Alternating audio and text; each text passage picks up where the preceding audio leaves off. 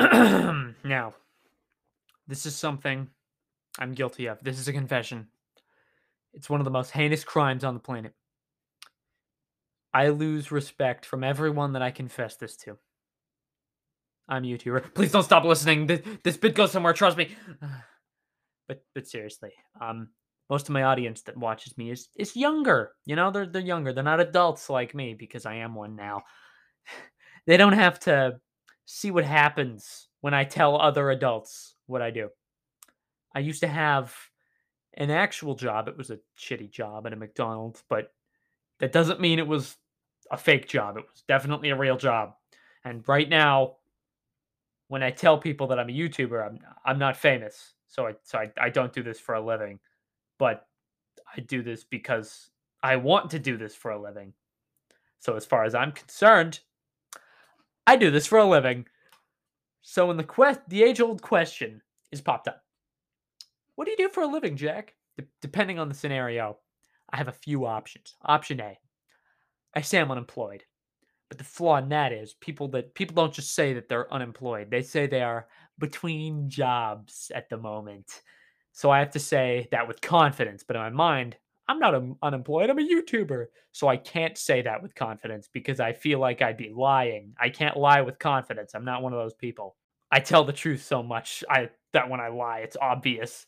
So then then I look shady and which is why I don't do option A and I could just say that I'm between jobs, but being unemployed is embarrassing, and I'm not unemployed.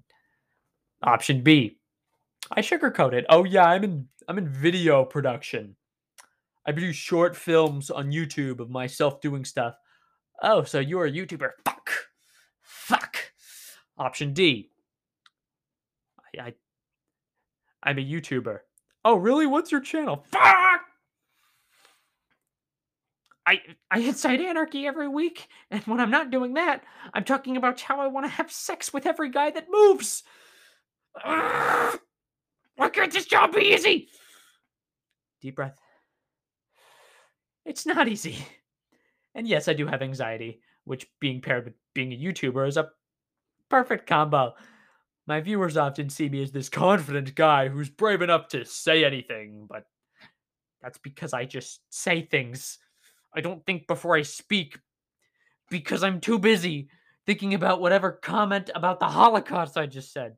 Even if I'm right, the Holocaust was a national tragedy where millions of people were murdered in cold blood, and it was a horrific event. And I hope that we never repeat any form anything in history like that.